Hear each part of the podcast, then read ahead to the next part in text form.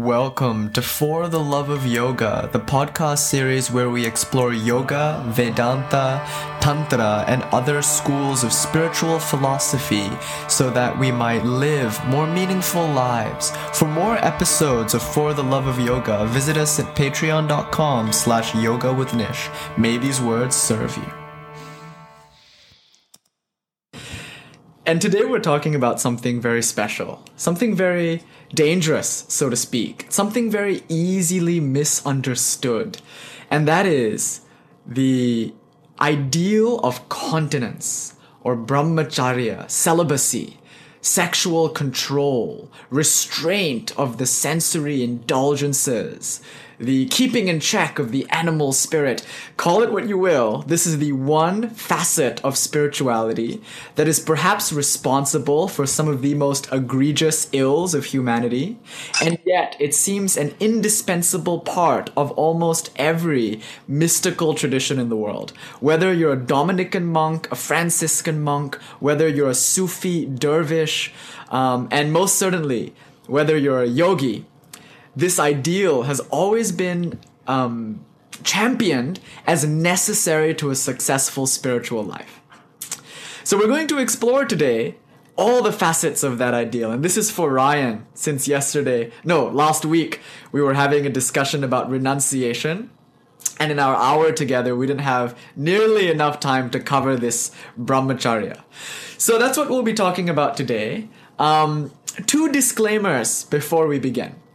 The first is especially given the nature of this topic and especially given the deeply entrenched Catholic guilt that we find here in the West, I find it necessary to first point out that the yogic mind is not a moralistic mind. We in Sanskrit barely have words for evil or bad. Our closest thing to moral censure is avidya, ignorance, and the earliest translations of that Greek New Testament has the word sin in Greek as to miss the mark, to fail to understand something, as opposed to its current moralistic and, uh, you know, almost condescending flavor. So the first thing to note here is that the yogic mind is not a supernatural mind. Although it talks about gods and demons, it only talks about them as, to, to a degree, metaphors, um, it is more interested in the inner psychic forces of humankind than it is in making any kind of metaphysical statement. And that is to say, it doesn't really have a concept of evil. Yes, there is, you know, the word adharma, which means irreligious. There is perhaps the word duratma, which means misguided soul. Yet still, these have connotations of errors or intellectual mistakes a lack of insight, not a fundamental failing of character. So, this is a very important disclaimer to make for tonight. The yogic mind does not consider any of what I'm about to say a value judgment, moralistic statement. Um, that is to say, if you were to fall down the stairs, you don't call gravity a demon. and so the yogic mind is a mind that is more interested in cause and effects, more interested in the science of salvation than it is in any moralizing. You know, enough with the moralizing. That's the first disclaimer. The second disclaimer is the same disclaimer as with every philosophy talk. Um, we don't like dogma and we don't like unquestioned uh, assumptions. Something is only true if it is true in your own experience of life. So whatever I say today must check out in your own perceptual apparatus. Um, in your own reasoning. So if something I'm saying doesn't quite stand the test of reason, I invite you to unmute at any point during this lecture um, and stop me. Be like, I don't know about that Nish. That doesn't sound quite right, and we'll debate it. You know. So as far as possible, let's maintain the heart of Indian philosophy, and that's debate um, discourse, and let's keep this an open conversation. Of course, at the end of the lecture, we'll truly open it up and have a satsang and talk about anything. Okay, those are the two disclaimers. Let's start. Last week, and so Lord Chaitanya was the first to bring that religion back to the masses, and that, therefore he's revered as a teacher. So let's now practice a meditation. Come into your favorite meditation seat be sitting cross-legged, you can be sitting in a chair, you can even be lying down. Just take a moment to align the spine and focus on the breath. You know, with these perhaps lower animal natures. And you hear such dualistic statements as wisdom with God is foolishness with the world. You hear this categorical separating of Babylon from the kingdom of heaven. The kingdom of heaven is within, so what is without must be illusion. You hear this idea of Brahma Jnana, Jagat Mithya. Knowledge of God is illusion with the world, you know? So you have these kinds of dualistic oppositions. And spiritual traditions all around the world, whatever culture they find themselves in, have always stressed the importance of seeking truth and avoiding illusion. And they've always kind of tied up the world with illusion. Things aren't what they appear to be. What seems outwardly good is inwardly corrosive, and vice versa. Lord of the Rings loves that uh, that theme, right? J.R. Tolkien is quite a Christian mystic, and he loves that theme of um, the ragged vagabond king. Not all that glitters is gold. Not all who wander is lost. Who who wander are lost. So it reminds me of that quote from the uh, Fellowship of the Ring, where Frodo meets Aragorn, and he's following Aragorn, and Sam turns to him and says, "Frodo." How do you know this isn't a bad guy? Why should we trust this vagabond? And Frodo turns around and says, I feel like a servant of the enemy would seem fairer, yet feel fouler. You know, so you get that kind of language all throughout Christian mysticism. And in the yogic schools, in Sankhya, it's Prakriti versus Purusha. Prakriti, nature, is a world of change. It's a world of flux. There can be no satisfaction in Prakriti you as an impermanent transcendental being cannot find satisfaction in the immanent ever transient world of nature. So the practice of yoga, at least according to the Sankhya philosophy, is disidentifying yourself with the body and the mind and establishing yourself in your true nature as one who stands apart from nature. Purusha. And the line in the Yoga Sutra is Tada Drashtu Svarupe Vastanam. When you achieve enlightenment, you abide in your own true nature. That is to say, you are no longer involved in the world. That's the yogic ideal. Then in non duality, the ideal is to see the world for what it is an illusion. What you took to be matter is nothing but empty space. What you took to be the external world of form is nothing but a trick of the imagination. All of that is a consequence of you not being established on a deep, not just an intellectual level, but on a deep, intuitive level with what is actually real. And when you discover that, it's called Brahma Jnana. When you have the insight, uh, the world as it as it is fades away. It's a dream. So the non-dualists call this Maya. The Sankhya philosophers call this Prakriti. Um, the modern European philosophers call this the world of extension. Plato calls this the degenerate world of shadow. It's the firelight on the cave wall, so to speak. Um, and Christianity calls this Babylon or the world. And all of this is diametrically opposed to the ideal, which in Christianity is the kingdom of heaven, which in non-duality is uh, Brahma Jnana, which in Sankhya is Purusha, um, etc. What have you. Okay, so that's generally what renunciation is. Realizing that there is something more to this world than what you see, and the only way to attain it is to renounce or give up your clinging or your attachment to what is. And all religions have this infrastructure. So, with that in mind, let's talk about how people come to religion, how they come to spirituality. And usually it's through suffering. You know, that's one of the easiest doorways to spirituality. In Buddhism, it's called divine dispassion. It's where you realize with a deep finality that nothing you can experience with your five senses or your ego, to borrow Ram Dass's phrase, will ever satisfy you completely. You know, nothing you can taste, smell, touch, um, have sex with, acquire, um, impress, nothing will ever truly do it for you.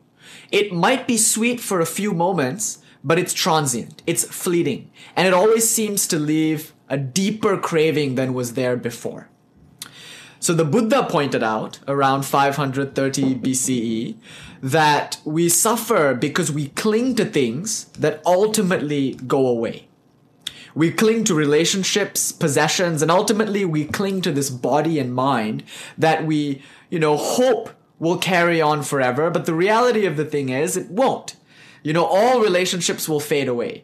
And even if your partner doesn't pass away, your relationship changes and it stops doing for you what it did in the first three months of the honeymoon period. You know, hello, Jess, welcome back. Welcome back. So, the idea in the Shakyamuni Buddha's teaching was that you suffer because you look for permanence in a world of impermanence. Anithyam, anithyam, sarvam anithyam. Changing, changing, the world is changing. Now, to go deeper into what the Buddha was talking about, he identified the root of suffering, or that is dissatisfaction, as desire. Or to translate better, kama, this clinging, this lust or craving. That's probably the best word craving. So, what is the problem with craving? Anybody who's been on like a drug trip, you know, interested in any kind of substance, is acutely aware of the trap of craving. And there are four levels of this trap. The first is that any sense gratification, whether it be a nice smell, whether it be a taste of chocolate cake, the first hour of a heroin high, or an orgasm, whatever the sense gratification, it is always fleeting. So it has an inbuilt decay, it wears away. And when it goes away, um, we're left with this craving for more. So the first problem with sense gratification is that it doesn't last. It's never really going to do it for you. The second problem is that um, you build a threshold. So, you know, in the drug circles, they call it chasing the dragon. Nothing's ever going to be as good as that first time.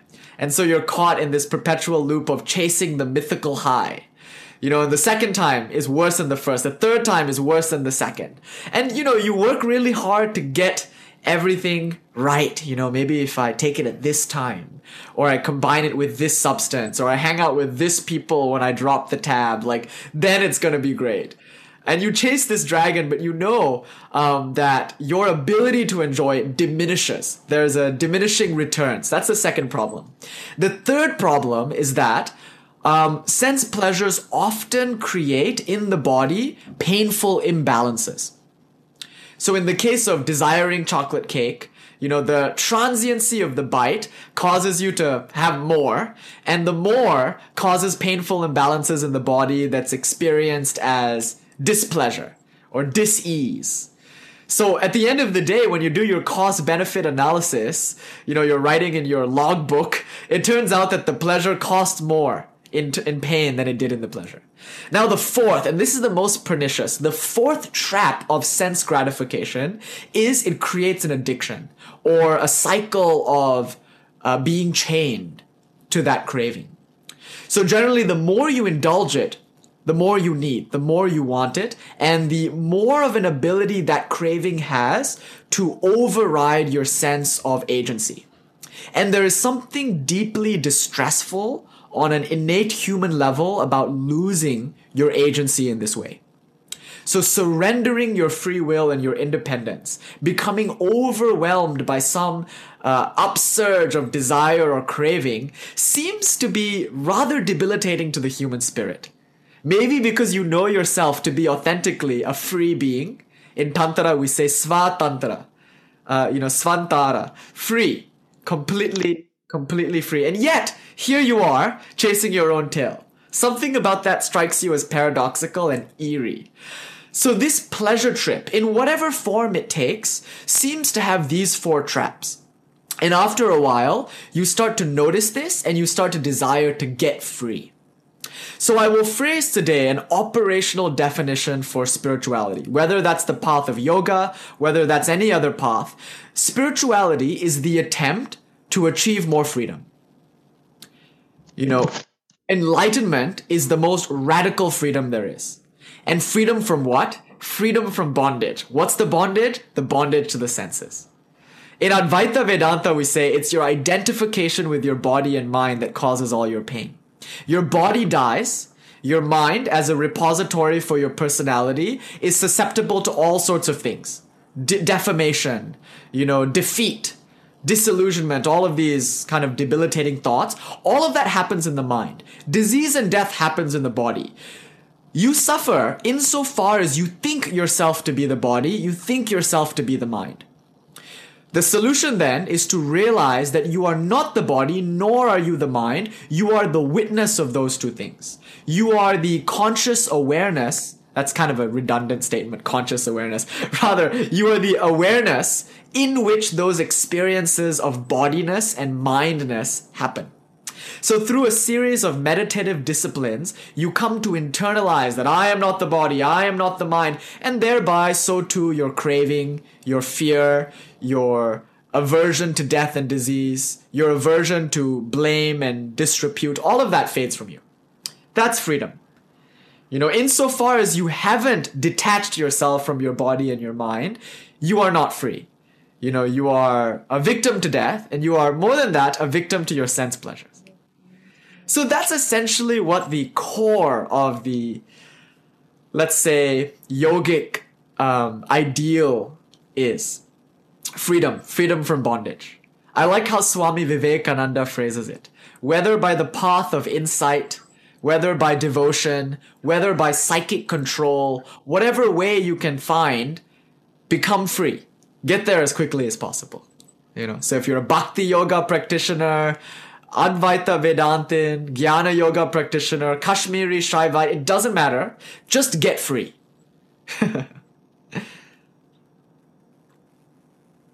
so that's kind of the um, recap of last week's renunciation discussion.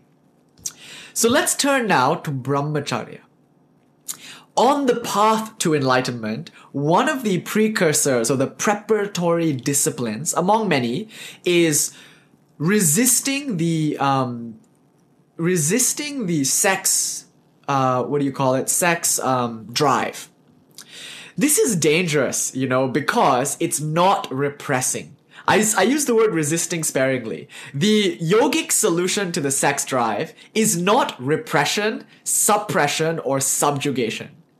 Have you seen the tarot card Strength in the Rider Waite deck? There's a beautiful angel in a white dress, and she isn't killing the lion. You know, there's a red lion. And in alchemy, which by the way, a lot of the language that you hear in alchemy, you will find in very old text by the Rajasayas, a sect of yogis who are interested in mercury and sulfur and the chemical ways of achieving immortality you know. So these alchemical ideas they do have their roots in some of these yogic practices. But anyway as they appear in western alchemy you have these two things. You have the white eagle representing purity or plato's world of pure form or what, what have you. And then you have the red lion representing the body or nature or bestiality. Now a very immature religion will repress kill and defeat the lion.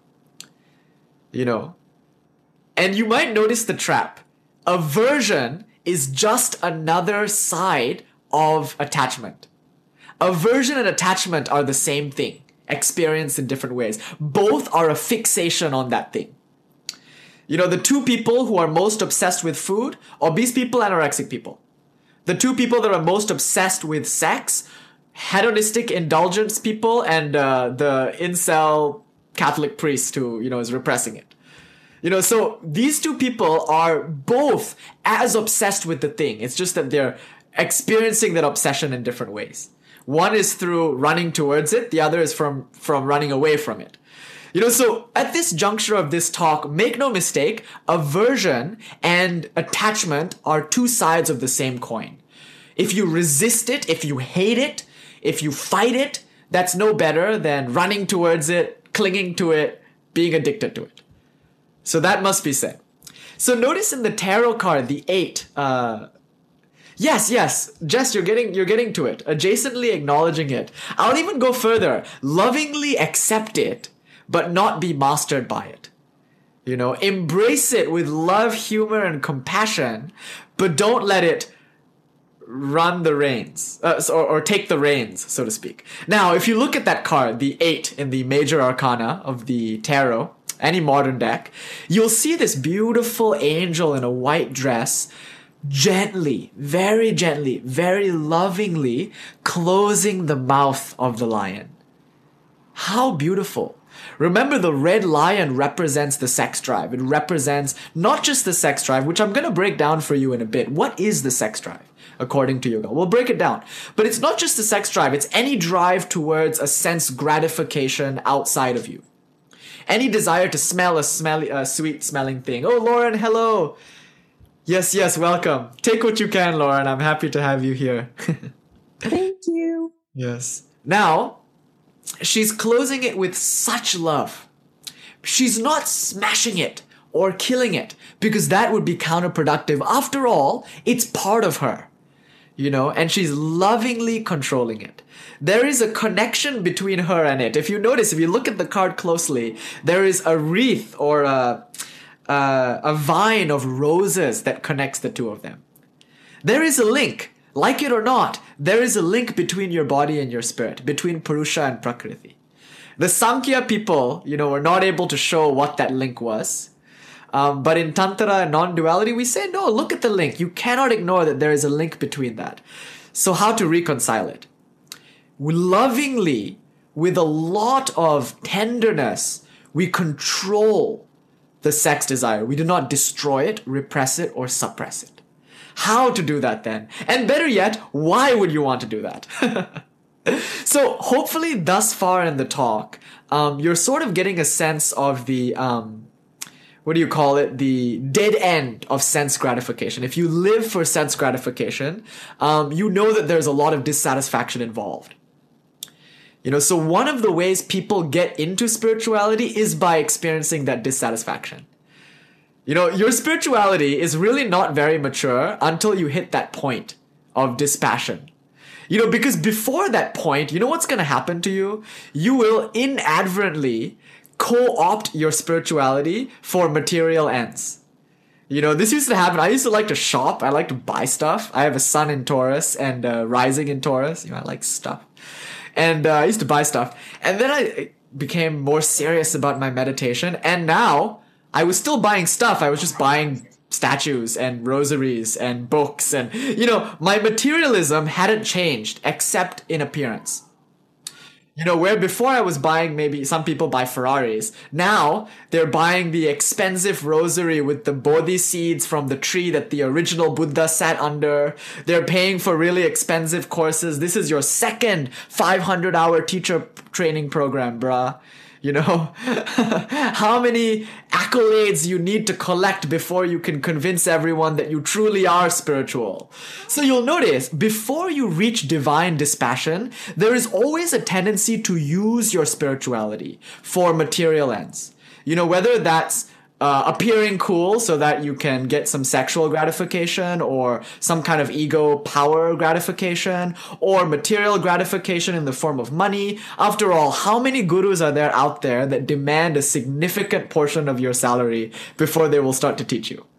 You know, and they will justify it in all sorts of ways, like, oh, you need to show me that you value this spiritual business you need to sacrifice something, you know. So conveniently, I will take that money and I'll put it in my bank, and that will be the proof of your spirituality. You know, how many yogis are there along the banks of the Ganga right now? And I, you know, am fortunate in my life to have personally seen some of these charlatans. You know, unfortunately in America, you don't get to see with your own eyes a lot of these miracles. But any trip to India, especially during the Kumbh Mela, you know, it's a festival we have every 12 years, uh, it, where it's a gathering of sadhus and spiritual seekers, and they come. And you'll notice people performing miracles. You know, I have in my own life seen people pick up cars with their penis. It's not so hard to imagine. I mean, after some practicing, you can slow your heartbeat, you can slow your breath. All of you are practicing yoga, all of you are experiencing extraordinary physical feats. It's not so hard to believe that if you practice more intensely, you'll be able to achieve even more extraordinary physical feats. And that has been demonstrated. Yogis stop their heart, they stop their brain, you know, they lift things with fingers and other appendages. Um, they can create smells. Like you see this a lot in India. And you often see these people using those, what we call them siddhis or powers, for material ends. You know, for a following or whatever. Now, this is because these people haven't yet internalized the idea that sense pleasures won't do it for them. And the mistake that we most of us make is that like this much didn't do it, so this must this much might do it. you know, so we, we seek and we seek. Now, the best thing that can happen to you in your spiritual journey is to get to the point where you become so jaded with the world. It's called uh, in German Weltschmerz, world weariness. You know, in Buddhism, it's called divine dispassion. But it's this idea of finishing with the world, so to speak. It's this is the most mature form of spirituality, and we're all where we are on the journey. You know, where you are is exactly where you need to be. Some of you are here to heal. You know, some of you are here for physical purposes. You know, to heal the body. Some of you are here to heal the mind. You know, but in yoga we say yes, yes, that's part of the journey. But ultimately, the maturation of the journey comes when you achieve this divine dispassion this insight that the world won't do it for you. And you know, some of us achieve this insight by inference. If this much didn't do it, I don't think this much will. So I'm gonna stop striving to get this much. You know, some of us can do that. Um, I often have this ana- anal- analogy I can never say analogy. A- analogy. I have this anal- anal- I have this example. Okay, metaphor. Um, you go into a ramen shop, and it's the first time that you you enter the shop, and you look at the menu, and there's all these different ramen bowls that you can enjoy. You're like, oh, this one and this one, tonkatsu, and you know you're excited. So you pick a bowl and you start to eat it. About uh, you know halfway through, you you realize it's like not good for you it's like heavy and you, you don't like it. Now you have two options. I mean, you paid for it. You might as well finish the whole thing, right? So you eat the whole thing and you feel worse than you ever were before and you leave and you come back tomorrow and now you want a different bowl of ramen. But some people don't need to finish the bowl. You know, some people are able to take two bites and be like, I don't really want this ramen. You know? Yes, yes, Jess, we're going to get there actually. Cause, um, yeah, it's pretty heavy stuff. I, I kind of dropped a lot on you today. but yeah, so you enter this ramen shop and maybe you chose the fame bowl or the fortune bowl or the pleasure trip bowl or the ego trip bowl, whatever it is. Sometimes you need to finish the whole damn bowl before you realize it isn't going to feed you in the way that you want it to feed you. You know? And that's just fine. That's just fine. It takes many incarnations. And we did have a class on uh, reincarnation. You know, welcome, Grace. Talking about sex today. so, you know, sometimes it takes many incarnations. You have to really finish the ramen bowl before you're like, that wasn't for me. But not always, right? Some of us are able to eat half the bowl and say, I don't need to finish this. I, I, I get it. I get the point. And so too with some of you, you're beginning to realize now through inference that you're never going to be satisfied through pleasure. You know, never going to be satisfied through power, fame, or security. You know, there's no amount of job promotions that you can have to truly feel secure. No amount of money you can have to truly feel abundant. You know, maybe maybe that's some realization that you're some of you are starting to have, and that's stopping halfway through the bowl. Now, check this. If somebody were to come into the ramen shop and they order a bowl that you ordered yesterday, you might turn to them and say, Bruh, you're not gonna like that bowl. I had it yesterday and it was just awful. I felt heavy and uh, it was not a good bowl. Yes, Mara, I'm getting right to that. You're way ahead of me. I love it. now, there are cases um, where you might tell that person, don't eat the bowl. Nine out of ten times they won't listen to you. and that's good you shouldn't take anything on faith. You should find out for yourself. So a person might say to you, don't eat the fame bowl. Don't eat the sensual gratification bowl. And you're like, bah, I don't believe you. It looks delicious. So you eat the whole damn thing and then you're like, I see what you were saying. I wish I didn't spend 12, 25 on that bowl, you know? But some people are able to eat half the bowl and be like, no, no, no, I see what you're saying. I'm gonna stop eating the bowl. Some people don't even need to taste the bowl they just have that faith, you know. And that's that's one way to come to this. You have faith that masters exist, like Jesus, like Ta- the the Tao Te Ching. You you know Lao Tzu was out there, and you know Patanjali was out there, and you just have this faith that if every culture seems to produce these masters, and if all of them seem to be saying the same thing, then maybe there's something to it. You know, so you don't even eat the bowl. That's possible. A lot of people do that. So where are you in the ramen shop? You know, and there are no wrong answers. Some people do need to finish the bowl, and in fact, I say that's the best way. You know, if you don't finish the bowl, there might be a part of you that's always like, what if? You know, what if I finish the bowl? Maybe the next bite would have done it for me. You know? So we say often in Tantra, finish the damn bowl. Eat the whole jar of peanut butter until you realize you didn't want peanut butter. You know? yeah, depends on the mood, huh? Yeah. and sometimes we order another bowl just to make sure. So like this, we in in Bud- Buddhism they call it um uh what do you call it? Samsara. This wheel of birth and death.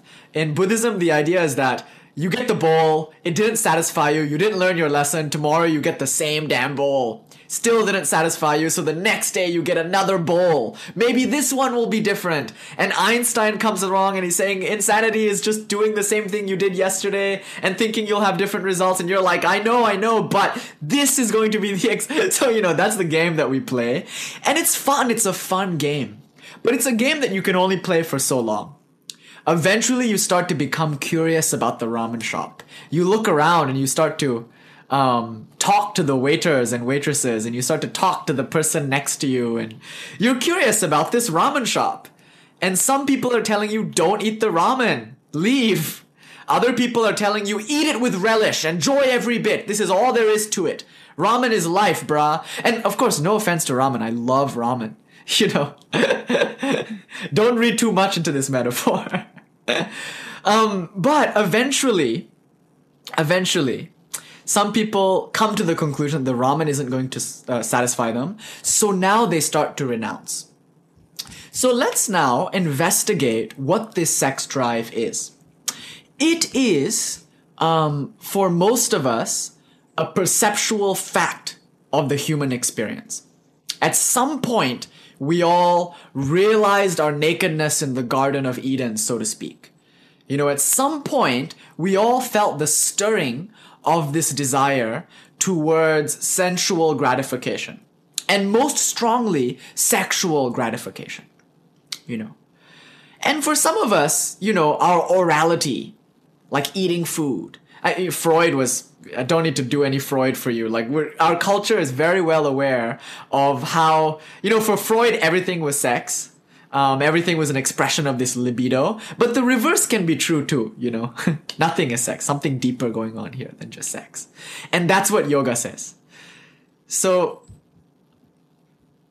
yeah, yeah. So I want you to know that yoga is diametrically opposed to Freud because Freud is a materialist. You know, he sees the subconscious as just a repository for complexes, and he sees everything to reducing to this libido or sex, but he never bothers to tell you what it is or why it is. Yoga can give you an explanation. Yoga says the reason I don't I don't want to say yoga says. It's not like there's an authority out there, but there are schools of this philosophy that suggest the reason you experience any kind kind of desire at all. Not just the sex drive, but any kind of desire to fulfill yourself. It comes from the fundamental error that you are not um, complete already. Yoga is not a self help, self growth, trans. It's not um, a, a system to make you better. Because at the core of yoga philosophy is the understanding that you are already, you always have been, you always will be perfect. Your enlightenment is here with you now. It's just that you're not aware of it. You know, I'm sure some of you have practiced hatha yoga, you've done some asana, and you know, one day you started to feel your hamstring before practicing asana, I know Ryan is really feeling it. But before you practiced asana, there were muscles in your body that you weren't even aware of. And then you did a little bit of asana and suddenly you felt them. They became part of your reality. It's not that those muscles suddenly were there. It's not that you acquired them through your spiritual practice. Your spiritual practice just made you aware of what was already there, what was always there. your hamstrings. now, on a deeper level, you are already complete. You are fulfilled. You already are that which you desire. The problem is you don't know that. And in not knowing that, you feel a strange sense of incompleteness. You're hungry for something, you're craving for something, but you don't quite know what. So you're looking around the world, and the world, in its advertising mirage, gives you a lot of things to desire. You know, get the shampoo and, and, and become cool, you know, like whatever it is. Um, and you chase those things. And, and that's good for a while. But then you're like, oh, okay, okay this isn't it. So the practice of spirituality is to turn your orientation around, to stop seeking out there and to start turning within to not to seek, by the way. You're not seeking within. You're just remembering what you are. And once you do, once you're aware of the fullness of your being, then you no longer crave things. I mean, how could you? You know, you're perfectly fulfilled, perfectly satisfied. Um, the mind and the body crave, but you don't. So I'm going to give you this operational definition for drive, any drive, sex drive or any sense gratification. The instinct to pursue an external form of gratification is an expression. Gratification. The instinct to pursue an external form of gratification. I, I always like to hear the, the sentence I just said because I'm like, what is the drunken monkey talking about this time? What nonsense is he uh, is he spreading? Only fools talk, right? So what is the fool saying now? anyway, um yeah, yeah, to the point of that echo. the operational definition for any drive is the desire to find fulfillment in some external form that arises from not knowing yourself to be pure awareness that is in of itself complete, fulfilled, and whole. And now it's one thing to say to you, bruh, you're fulfilled. Quite another for you to stop feeling these cravings and desires, you know. Man does not live by bread alone, nor does he live by concepts, ideas, and dogmas. so it's not enough to say this, you must experience this. Some of you are fortunate in that you have a very deep meditation practice. So some of you have in your meditation experienced a deep sense of pervading wholeness. Bliss is there, but it's a bit deeper than bliss. It's a feeling of being beyond the mind and beyond the body and being in something that is so much more authentic than your limited idea of who you are. You know, so right now you're like, okay, I'm Nish and Nish is a yoga teacher, or Nish is a guitar player. Nish likes cheddar. He likes sharp cheddar. You know, Nish is a vegetarian. All these are labels. And if I think myself to be any of these, I will be dissatisfied. In, in, in all modesty, I say I cannot cram this infinite mystery of Nish into the narrow confines of these labels. Every time I try to do that, I chafe a little bit. You know, I feel a little bit uncomfortable, cramped. Existence is claustrophobic only if you identify with your personality. So if you're so obsessed with like, okay, I need to, I need people to see me this way, or I need to see myself this way. Am I a good person? I better do a bunch of charity because I need to convince myself that I'm good. You know, as long as you are caught in this game of establishing a personality, you will always feel claustrophobic and cramped. But if in your meditation you manage to, even for a few moments, a few seconds, catch a glimpse of something else, only then do you become interested in spirituality. And what is spirituality but trying to figure out what you glimpsed? You know the movie The Matrix? I, I know, it's such a cliche to refer to it. In any kind of Dharma talk, it's such a cliche to refer to The Matrix. But um, in, in, in that film, you know, in the second film, Neo is talking to the Oracle. And Neo is like, why am I here? Since the future isn't really the future, it's all happening here and now. You know, if you're interested in that statement, we had a whole talk on the illusion of time.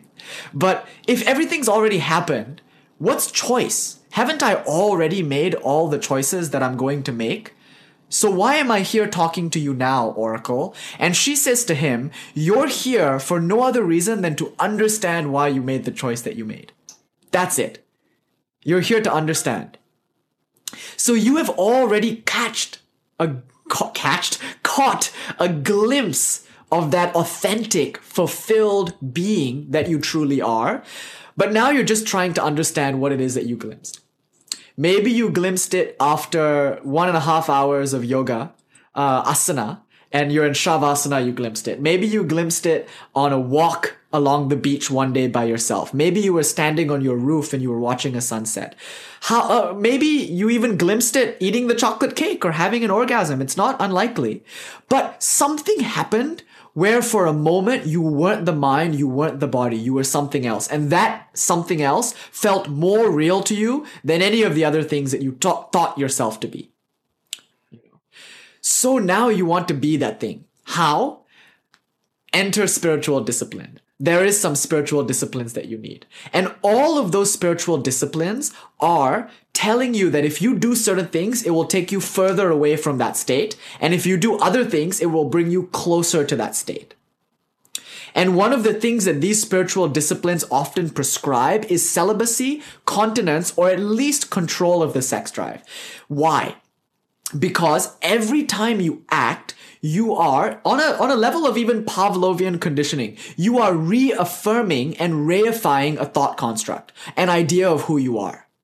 So every time you act to fulfill a sense desire, you are reifying the idea that I am not complete. I am insufficient. I need this thing outside of me to be complete. So every time you reach for the chocolate cake, you're creating a feedback loop which keeps you entrenched in this mistaken identity as she, he, or they who crave. Do you see? It's not that sexuality or desire is bad, not far from it.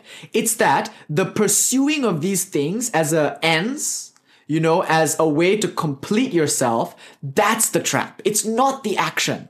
It's the desire to make that action suffi- like uh, uh, scratch the itch. Do you see? It's a subtle point. It's a subtle point. We do not demonize the chocolate cake.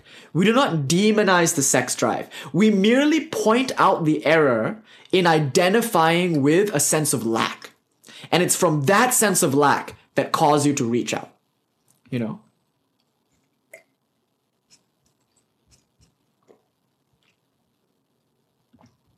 Yeah, so I will come to the chats. There's some really good stuff there, and we'll come to it. So is it that you just have to find yourself eating chocolate cake? You can't think about wanting to have chocolate cake. You can't think about what it's going to be like after to have chocolate cake. You just are all of a sudden eating chocolate cake. That's perfectly fine. Yeah, totally fine. Because it's not the thing, it's not the chocolate cake at all. You know, it's funny. There are enlightened sages who are complete hedonists. I mean, it looks that way. On the surface, it looks that they're like body drinking, all that stuff. I will tell you a story in a little bit that kind of captures this point very well. The story of Shankaracharya. A lot of you have heard it. Um, but yeah, it's not the chocolate cake. It's not the sex. It's not the thing that you're doing. It's the frame of mind that you reify in yourself when you do it. And so it's about the intent. It's about the inner experience as opposed to the thing itself. That's why last week I warned you against external forms of renunciation. In yoga, we're not interested in retreating to the Himalayan caves. You know, so you went to the Himalayas the desires followed you there. Because you're not in the world, they're in your head.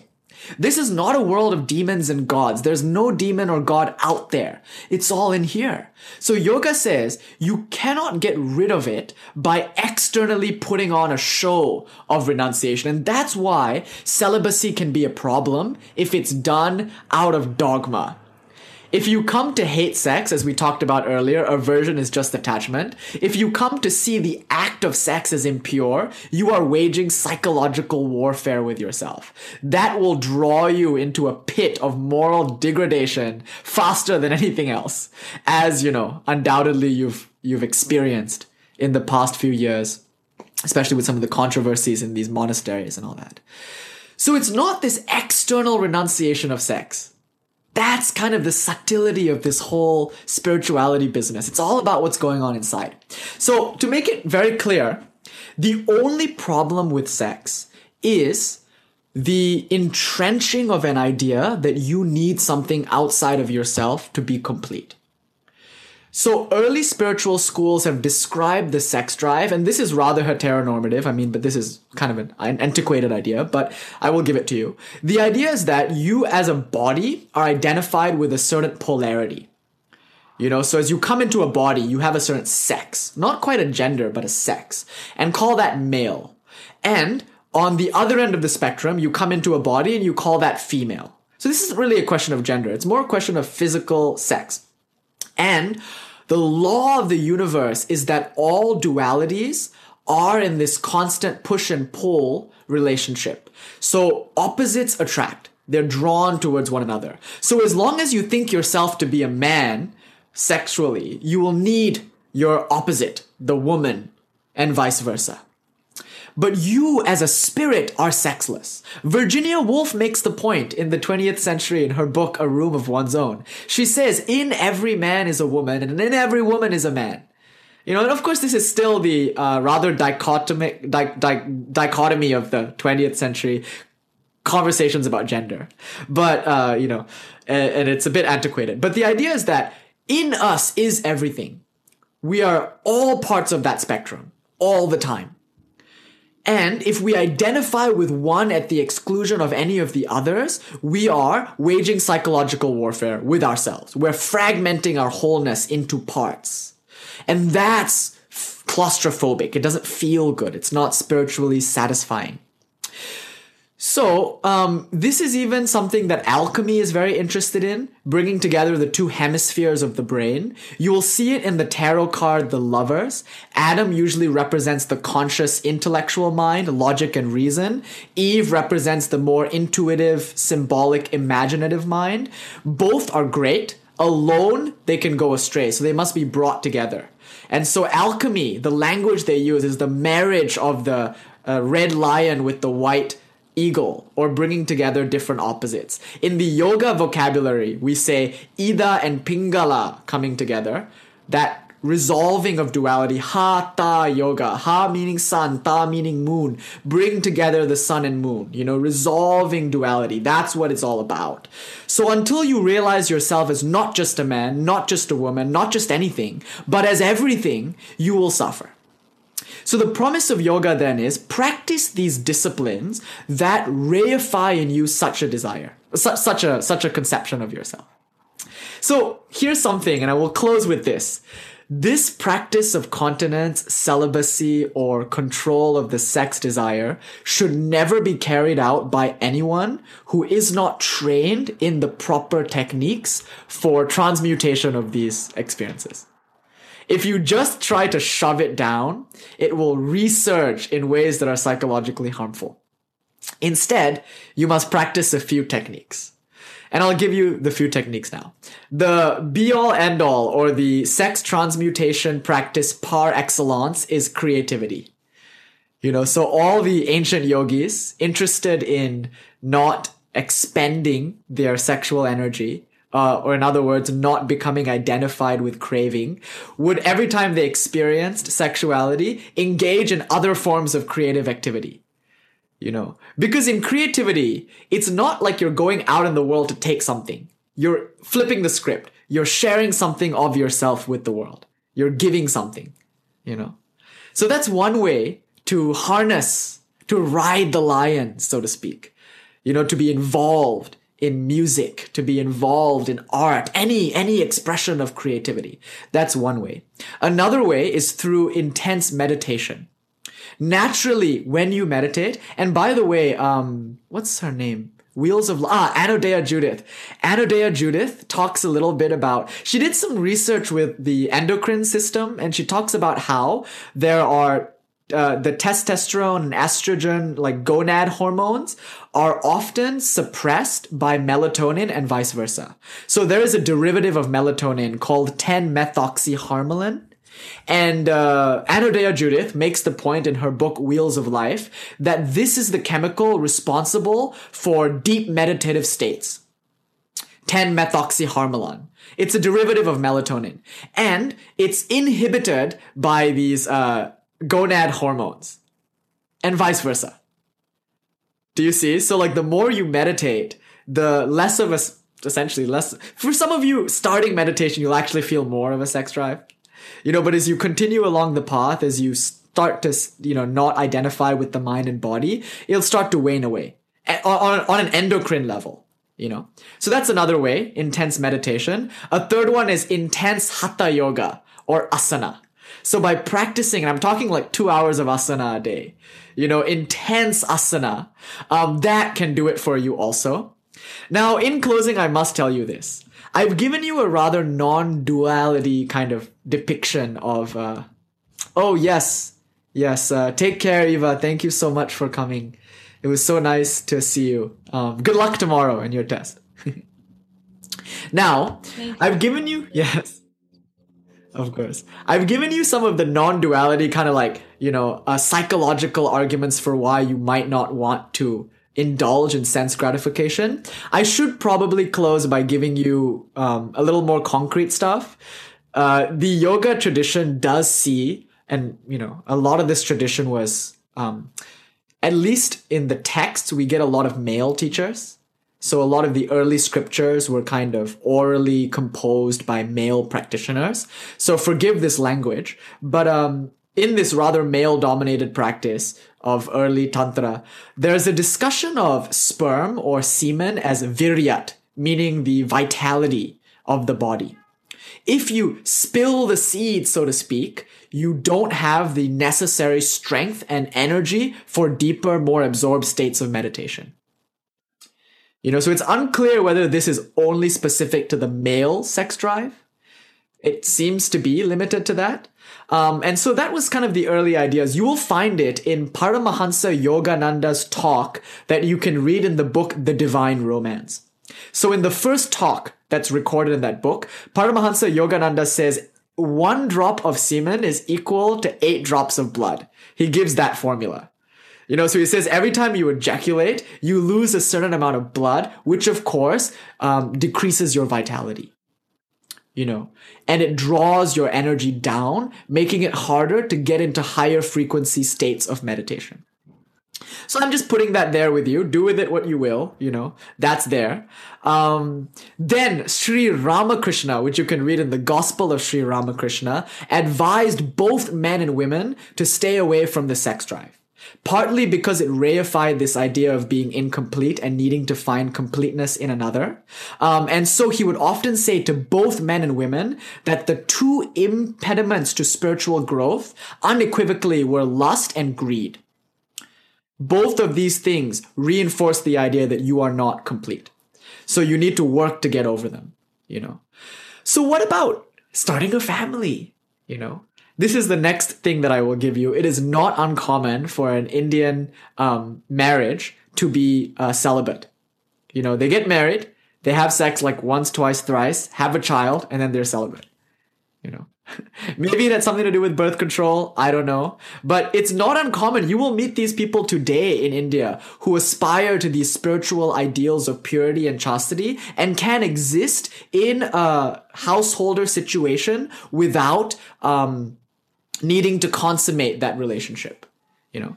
Rather diametrically opposed to some of the Western ideals we have around sex as an intimacy tool.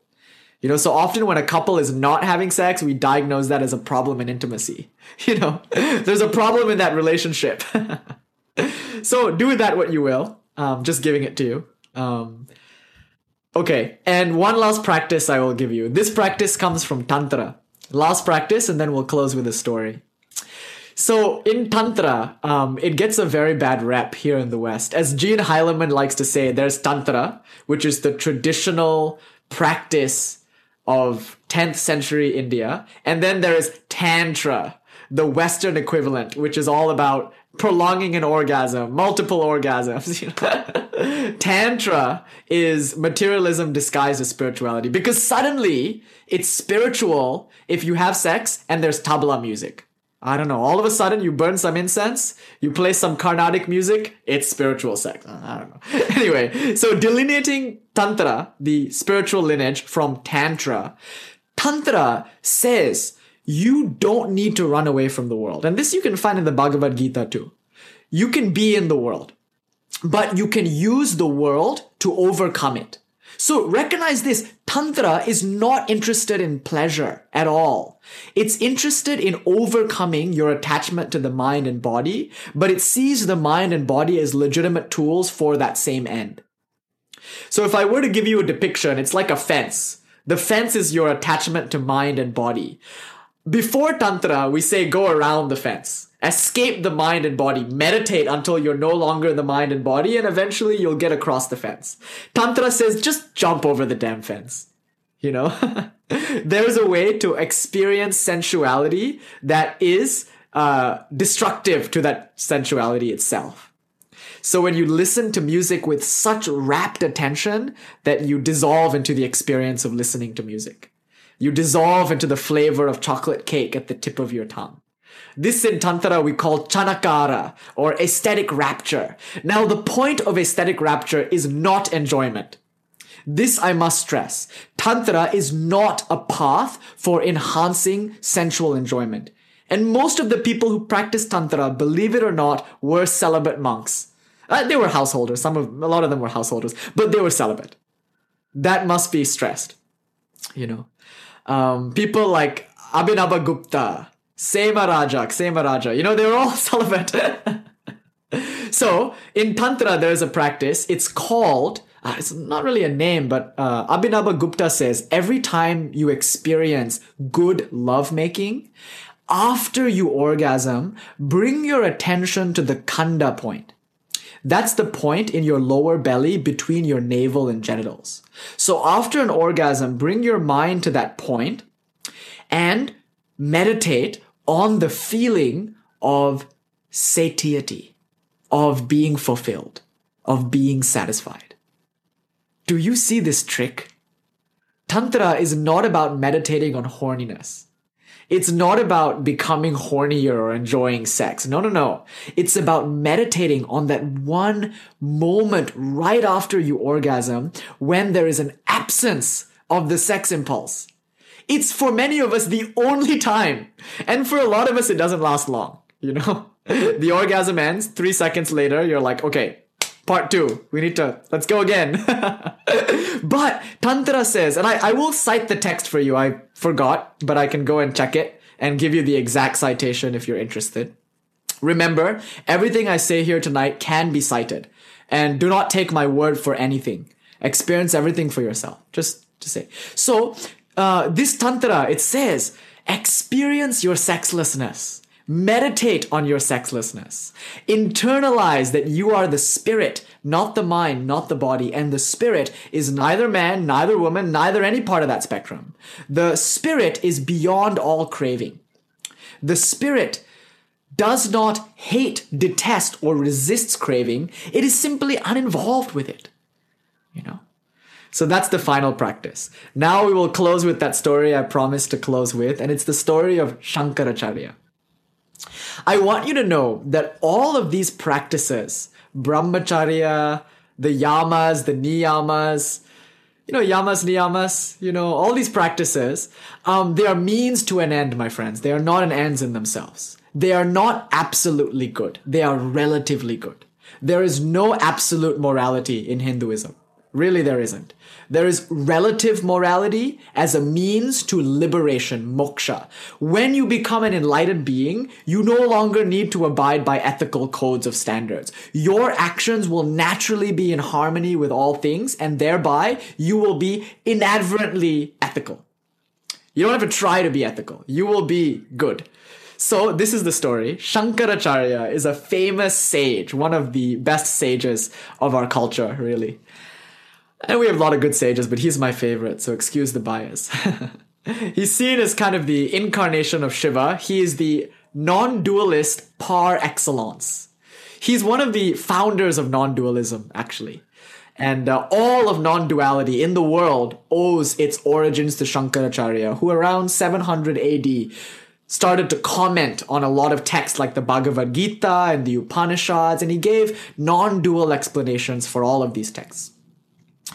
And I can give you some uh, book recommendations after class for those of you who are interested. Anyway, there's a story about Shankaracharya. He used to walk. You seen the Gandhi movie? Yes, our pastime in India when you're spiritual is walking. We love to walk. We walk up and down India from south to north. and we walk and we visit holy places and we teach spirituality and we debate with Buddhists and we debate with atheists. And that's just what we do. You know, that's our pastime nationally. So Shankaracharya, around 700 AD, was walking up and down debating with Vaishnavas and Buddhists and materialists. And he used to be followed. You know, Forrest Gump, he ran. Similarly, Shankaracharya walked and he would be followed by a crowd of disciples. And they would always follow slightly behind him, you know. So one day, Shankaracharya is walking and they pass by a winery, not a winery, uh, a grog shop. What do you call it? a, bu- a pub? A pub, an inn. He walks by the grog shop, and inside there are some drunkards who see him. And he's bald, he's got his orange robe, he's a monk. And the drunkards say, Ah, you fool, you renounce the world, your life is so dry, it's so boring.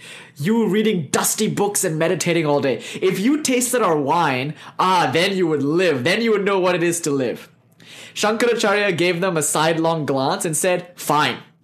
I'll try your wine. So he walks into the inn. He takes a jug of wine that's uh, good for like 20 people. Uh, so the story goes, he drinks the whole thing in one swig.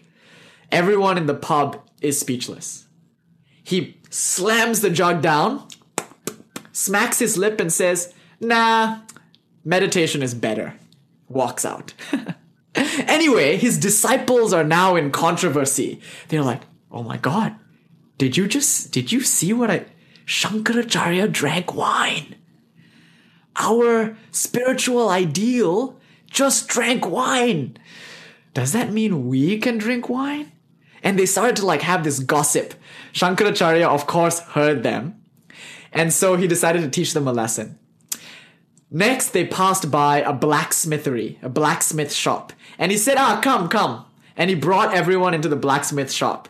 And then he took the pot of molten steel and he drank all of that, slammed it down, turned to his disciples and said, So you really want to drink what I drink, huh? now, the idea in that story is when you become enlightened, there are absolutely no rules. You can drink whatever you want to drink, eat whatever you want to eat, do whatever you want to do. It doesn't matter. You are beyond the mind, beyond the body. But until then, there are certain functional and relative truths that are helpful and conducive to you in achieving those ends. And that's what celibacy or brahmacharya is for. Brahma or Brahman is the non-dual Tao. It's the conscious principle God, if you will. Acharya means teacher. Brahmacharya translates to the teachings of Brahman. And what is the highest teaching of Brahman, my friends? Self sufficiency. You are complete as you are. You need not reach out. If ever you reach out, let it be to give. Do not take. Why should you take, you who own everything? Where do you need to go, you who contain all places within yourself?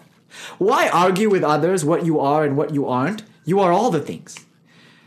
And so, with that, let us close, my friends, with a final om as we always do.